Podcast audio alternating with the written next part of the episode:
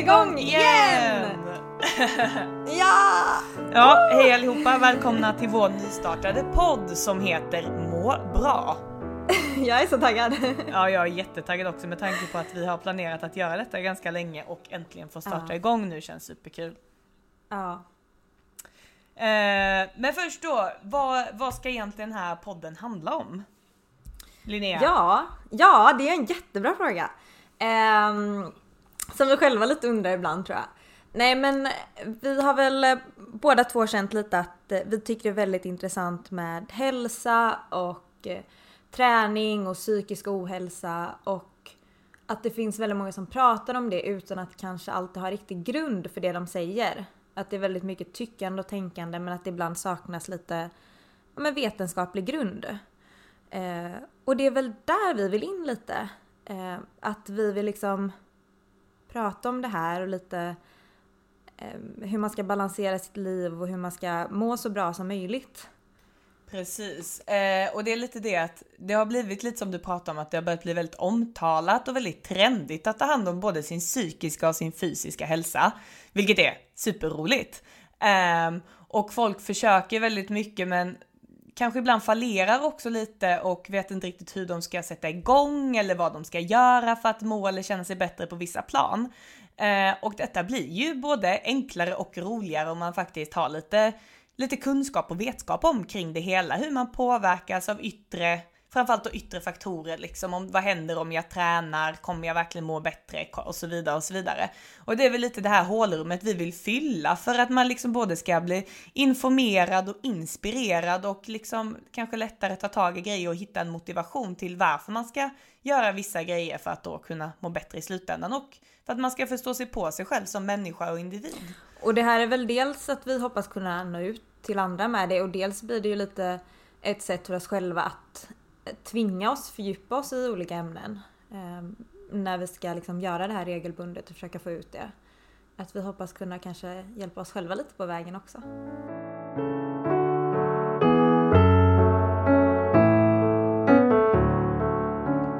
Men först kanske ni vill veta lite vilka vi är och varför vi tycker detta, eller har valt att prata om detta området. Eh, Och jag tänker att du kan få presentera dig först Linnea. Ja, tack! Eh, ja, vi får väl se. Det kanske bara är mamma och pappa som lyssnar på det här och då behövs det inte så mycket presentation. Men om det är någon mer som kommit in och hittat hit eh, så kanske ni vill veta vilka vi är. Eh, jag som pratar nu heter alltså Linnea och ehm, tog läkarexamen nu i juni. Eh, så jag arbetar idag som läkare och ehm, är alltså väldigt ny inom det hela och konstant förvirrad om vi säger så. Ehm, och tycker att det är väldigt intressant med just de här bitarna med hälsa och psykisk hälsa. Ehm, jag tror att många omkring mig och jag själv också har varit liksom väldigt stressade perioder. Man har haft väldigt mycket press på sig från ganska tidigt. Jag har alltid pluggat ganska mycket och haft ehm, velat göra väldigt mycket. Hållit på med sport och sång och dans och allt möjligt. Och eh, ibland har dagarna kanske inte alltid gått ihop. Och det, efter ett tag så kom det lite ikapp mig och jag kände mig väldigt stressad och mådde inte helt hundra. Och då började jag lite med eh, meditation och började mer och mer träna igen som jag lite hade lagt åt sidan för att jag kände att jag inte hade tid för det.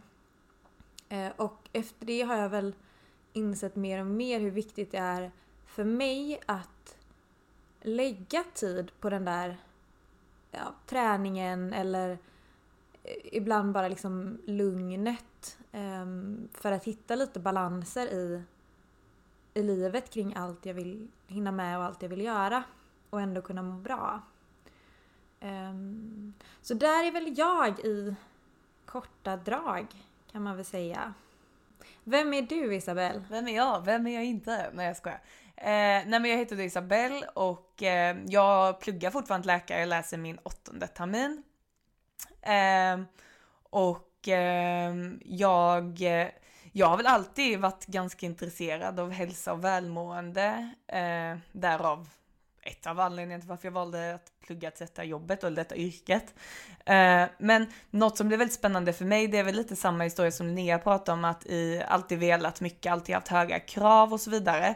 Och eh, det var någon gång där i gymnasiet där det var liksom som värst ungefär så med mig. Och då la jag upp en egen plan för hur jag skulle ta mig ur den här dåliga och stressfulla perioden då typ. Och det, det var väldigt intressant tyckte jag, för det blev liksom som att jag la upp en plan och jag liksom provade någonting och så om det funkade bra eller dåligt så utvärderade jag då liksom hur det funkar och inte funkar och så blev det som att jag lärde känna mig själv. Vad funkar på mig och vad funkar inte på mig i sådana här perioder för att liksom komma upp mig igen.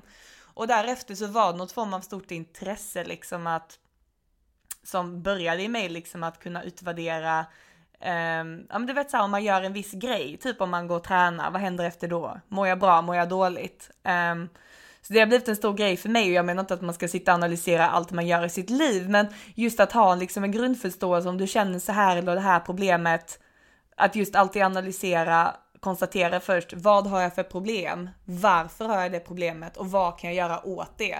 Så just de bitarna har alltid varit väldigt viktiga för mig där efteråt liksom för att kunna må bra, ta hand om mig själv och ehm, och jag tror ska man lyckas med det så behöver man lite information om det hela. Så att eh, det var väl lite därför också jag var väldigt motiverad till att göra detta. För att få ut den informationen lite bättre. Dagens tema kommer vara psykisk ohälsa och mer specifikt ångest. Vi kommer att prata om varför man får ångest, vad som händer i kroppen när man får ångest och vad ångest faktiskt är för någonting. Vi kommer även tala om hur det ser ut i samhället idag och vissa saker som faktiskt kan göra din ångest mycket värre. Så nu drar vi igång.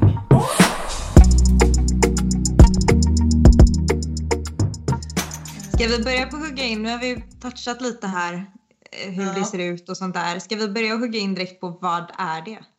Ja, för det är ju nästan det är ganska viktigt att förstå också tycker jag för att Eh, förstå varför det ser ut som det gör också. Och då kommer jag gå in lite på detta nu för att det är nämligen så att ångest är en direkt länk till stress. Så att om ni ska förstå på vad ångest är måste ni först förstå vad stress är. Så stress är egentligen en väldigt gammal funktion vi har i vår kropp sen när vi levde på savannen. Det är en överlevnadsfunktion vi har i vår kropp. Och det fungerar nämligen på så sätt att när vi ser någonting eller såg då någonting som var direkt livshotande för oss, kunde vara exempelvis ett lejon eller en krokodil eller liknande, då får vår kropp ett stresspåslag. Det vill säga att hjärtfrekvensen ökar, vi börjar svettas och eh, vi blir liksom redo för att springa och eh, helt enkelt skydda oss själva för att överleva. Eh, och det här är då det eh, akuta stresspåslaget man får. Eh, och problemet idag är ju det att vi har ju inte riktigt de här eh, vad ska man säga, akuta farorna. Det är inte så att vi går ut på gatan och ser ett lejon direkt. Eh, så, men problemet är att vårt samhälle har förändrats så snabbt i förhållande till hur snabbt vår hjärna, vår kropp kan förändras. Så att vår hjärna har liksom inte förändrats i takt med hur samhället har utvecklats. Så idag får vi stress, stressreaktioner kring andra saker än det som är direkt livshotande men som ändå är hotande för vår integritet på något sätt. Det kan ju vara allt från att, ja, vad tänkte säga någonting där? Ja, jag tycker också att det är väldigt intressant här att vi som människor är ju en arten som faktiskt kan liksom eh, tänka kring Alltså vi kan ju se ett problem som inte finns. Alltså vi kan bli oroliga för en oro. Um, Precis. Och dra igång det här liksom, sympatikuspåslaget utan att det finns något som triggar det mer än våra egna tankar om det. Exakt. Och det Linnea är inne på då, det, eller det du är inne på, det är den, det är den här direktlänken till stress, ångest. Ångest är något vi får när det inte ens finns något potentiellt hotande, hotande fara kring oss. Men eftersom att vi är så intelligenta som vi är kan vi tänka på saker i framtiden som inte ens har hänt än och vi kan oroa oss kring det. Vi drar på ett stresspåslag och då kallas det ångest. Exempelvis, mm, jag har en tenta om två veckor, vad händer om jag inte klarar den? För min integritet är det hotande, vilket drar på ett stresspåslag, men du sitter inte med tentan just nu. Och då kallas det ångest. Och vi är till och med så intelligenta så att vi kan tänka en gång till, så vi kan tänka på att vi får ångest över att vi får ångest.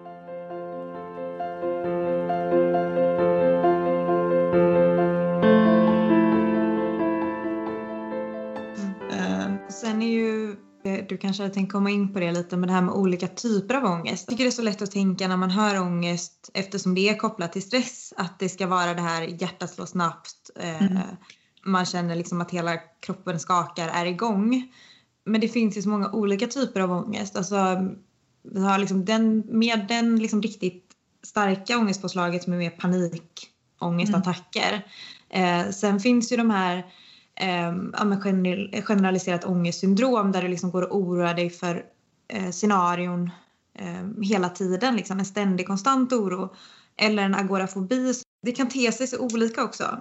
Mm. Eh, mm. Fast den har samma grund. Till exempel agorafobi är ju ofta vanligt att du utvecklar efter en, liksom, eh, ett paniksyndrom där du har liksom haft upprepade panikångestattacker. Mm. De första gångerna du liksom får en panikångestattack så är du, liksom, du är så oförberedd på det. Eh, hela kroppen drar igång och det blir liksom ett så mm. starkt påslag. När du har fått så mm. många upprep så yttrar det sig som liksom oroskänsla inför det här stresspåslaget. Um, och då är det väl typ egentligen oroskänsla som att du är rädd att få det på olika ja. platser eller situationer. Precis. Och det är då du får den här torgskräcken, eller hur? Ja, precis. Att du är rädd att få det på Ja men du vet, det är väl vanligt här liksom just sitta på bussen typ. Att man känner ja. sig väldigt instängd och bara shit vad händer om jag får en panikångestattack ja. nu? Hur ska jag kunna komma av bussen liksom? Ja. Eller vad ska folk tänka? Så det är då man får precis. den här agorafobi, agorafobi heter ja. Agorafobi, ja precis.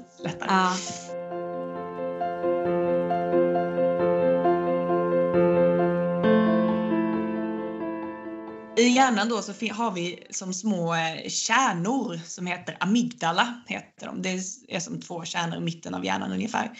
Och det är... Reptilhjärna. Vad sa du? Reptilhjärnan. Reptilhjärnan, ja precis. Och det vill säga att vi har haft den väldigt länge kan man basically säga. Ja. Eh, det är liksom uråldrigt som jag lite pratade om i början. Ehm, och, eh, och det här då, då står då för rädsla och ångest. De här kärnorna de aktiveras och då får vi rädsla och ångest. Och då är det, och då är det lite att man kan säga ibland att vissa har lite överaktiva sådana här amygdalakärnor. Och då har man lite lättare till ångest och du vet, oro och så vidare. Men ytterligare en grej som är lite intressant då, om vi ska då ska komma in till lite kopplingar till alkohol och, och också lite koppling till eh, du vet, livsstil och kopplat till mer eller mindre ångest det är att, att eh, vi har en annan kärna som ligger i nära anknytning till eh, amygdala och den heter hippocampus. Och det, den här står egentligen framförallt för minne. Mm. Det är en av de få dynamiska strukturerna vi har i hjärnan, det vill säga att den kan bli större eller mindre, det vill säga fler celler eller mindre celler. Och den blir större av exempelvis fysisk, alltså träning, att du rör dig fysiskt och tränar. Och den blir mindre av exempelvis stress och alkohol. Men det som är intressant här då var det att man också har sett att eh, när amygdala och stresspåslag slår på, då har man sett att den här hippocampus då har någon form av hämmande system eller bromsande system för det här stresspåslaget amygdala ger. Så amygdala gasar stressångest medan då hippocampus den bromsar. Så att genom att ha en frisk och aktiv sån här hippocampuskärna då så kan man då på något sätt bromsa och reglera den här amygdalan så att man inte får det här fullständiga panikutslaget då. Och, och som sagt, den här hippocampus blir då sämre, den blir mindre och sämre funktion då om du stressar eller dricker mycket alkohol och om du då rör dig lite fysiskt.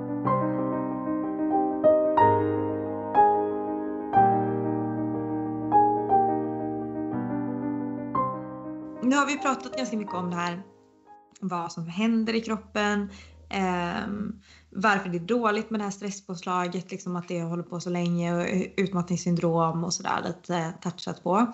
Eh, och som vi pratade om i början där så tycker jag att det är väldigt intressant med det här att mår vi så här dåligt då?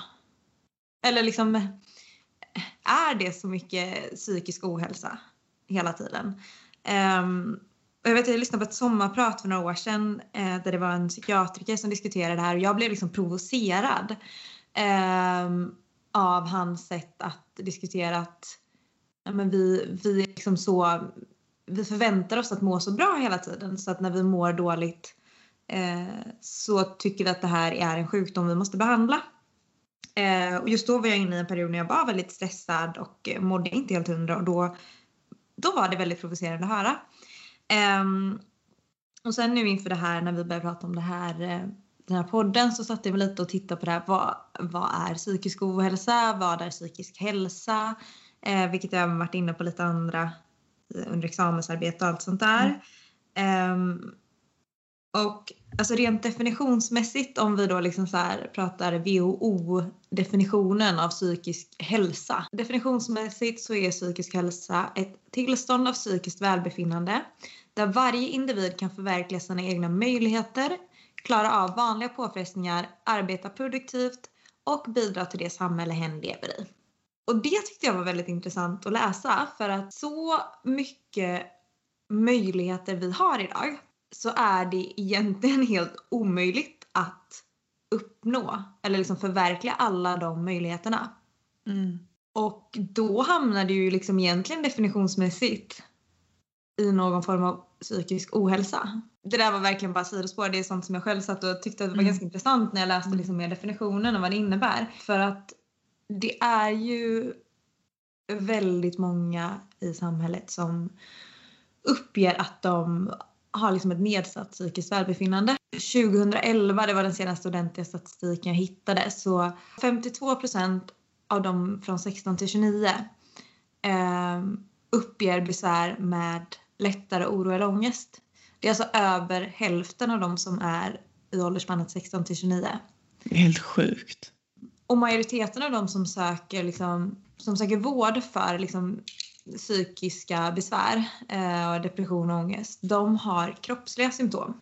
Och då kan vi prata magont, eh, hjärtklappning, huvudvärk och så vidare.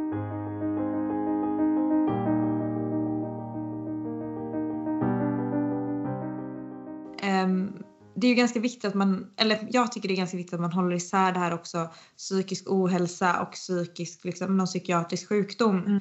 Mm. Eh, för att det ena är lite mer, alltså, sub, alltså psykiska ohälsan är ju mer subjektivt så här, jag mår inte helt hundra. Eh, jag mår inte så bra som jag vet att jag kan göra. Eh, det kanske har hänt någonting som gör att du inte mår bra just då.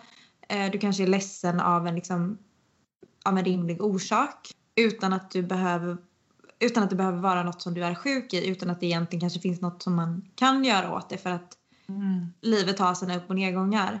Eh, Medan liksom psykiatrisk sjukdom, ja men då har du objektivt liksom, när det gäller psykiatrin så är det lite annorlunda än inom övriga specialiteter. Där har du ofta liksom kriterier i listor mm. som ska stämma in för att du ska uppfylla liksom kriterierna för den här diagnosen. Och då kan du ju uppfylla kriterier på en diagnos och ha en psykiatrisk sjukdom men du kan ju också må dåligt mm. eh, utan att du egentligen har en psykiatrisk sjukdom.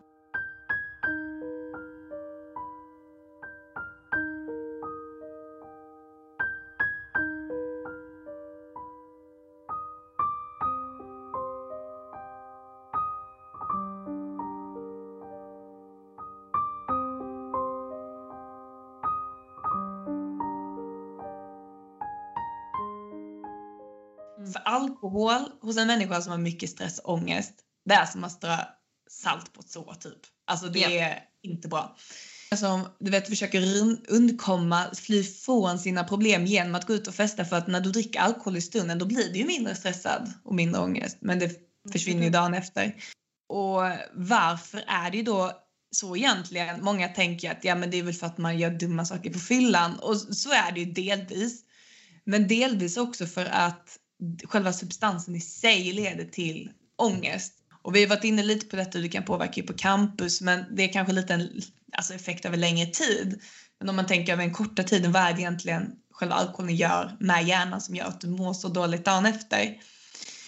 Och det är ju några bitar där, det är lite det vi sa att ja, man gör dumma grejer på fyllan och man mår dåligt dagen efter. Och det är ju för att det första som alkohol slår ut i din hjärna det är främre delen av hjärnan kallas prefrontalkortex. Där sitter din impulshämning, där sitter ditt mm. omdöme och sådana saker. Och när detta slås ut då blir du mer benägen att göra saker kanske du inte, som du inte skulle göra när du var nykter. Och så kan du må dåligt av det. Mm. Precis. I vanliga fall. Eh, men utöver detta då så är det nämligen så att alkohol är någonting som sänker aktiviteten i hjärnan eh, när du dricker alkohol.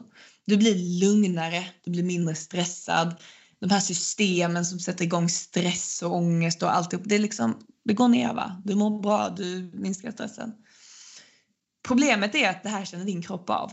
Och mm. kroppen vill alltid ha något som kallas homeostas, det vill säga den vill ha en balans. Den vill alltid ligga på en balanserad nivå där den brukar ligga. Och när den känner att det är någonting som sänker aktiviteten i din hjärna, då kommer den automatiskt försöka uppreglera aktiviteten i din hjärna. Och det gör den. Problemet är att dagen efter så alkoholen gått ur din kropp. Men den här, den här ökade aktiveringen som kroppen gör då för att den initialt försöker försöka uppnå någon form av balans igen, den är fortfarande på. Och då blir resultatet, eftersom du inte har en bromsande effekt, har du bara en gasande effekt och då blir allting hjärnan överaktiverat. Inklusive de här stress och ångestbanorna mm. som vi pratat om innan. Och då har du per definition en större ångest dagen efter. Mm.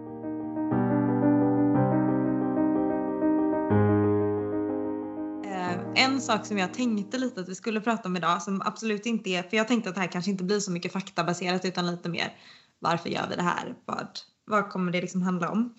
Eh, och en sak är det som du har pratat lite om, eh, det vill säga balanser. Det är väl det jag, jag tycker är svårast och mest intressant med livet just nu på mm. samma gång. Mm.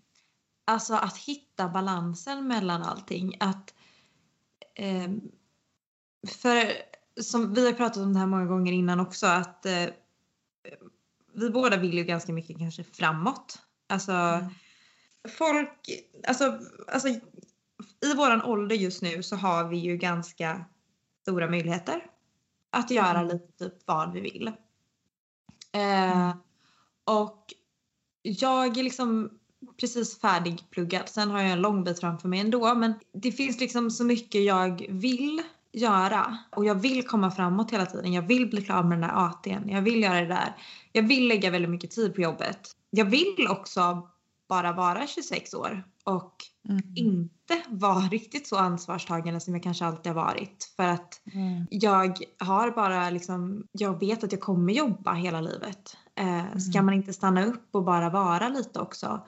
Eh, och mm. lägga den här tiden på vänner och hitta på saker. Jag tänkte säga resa vilket inte är riktigt aktuellt just nu men Nej. i ett liksom scenario där corona inte fanns så hade det kanske varit mm. något jag funderade över just nu. Mm. Och samtidigt som jag vet att ja, men jag behöver lägga tiden på träningen för att jag ska ha energin till att hitta på saker med kompisar och mm. för att jag ska orka med jobbet. Och mm. vissa, som vi har pratat om innan, vissa stunder så vet jag att jag mår bra av att träffa folk dagligen, mm. hela tiden. Och vissa stunder så mår jag bra av att bara vara med mig själv, gå ut i skogen eller gå till mm. gymmet utan att typ mm. prata med någon. Och det där tycker jag är så svårt att hitta balansen mellan.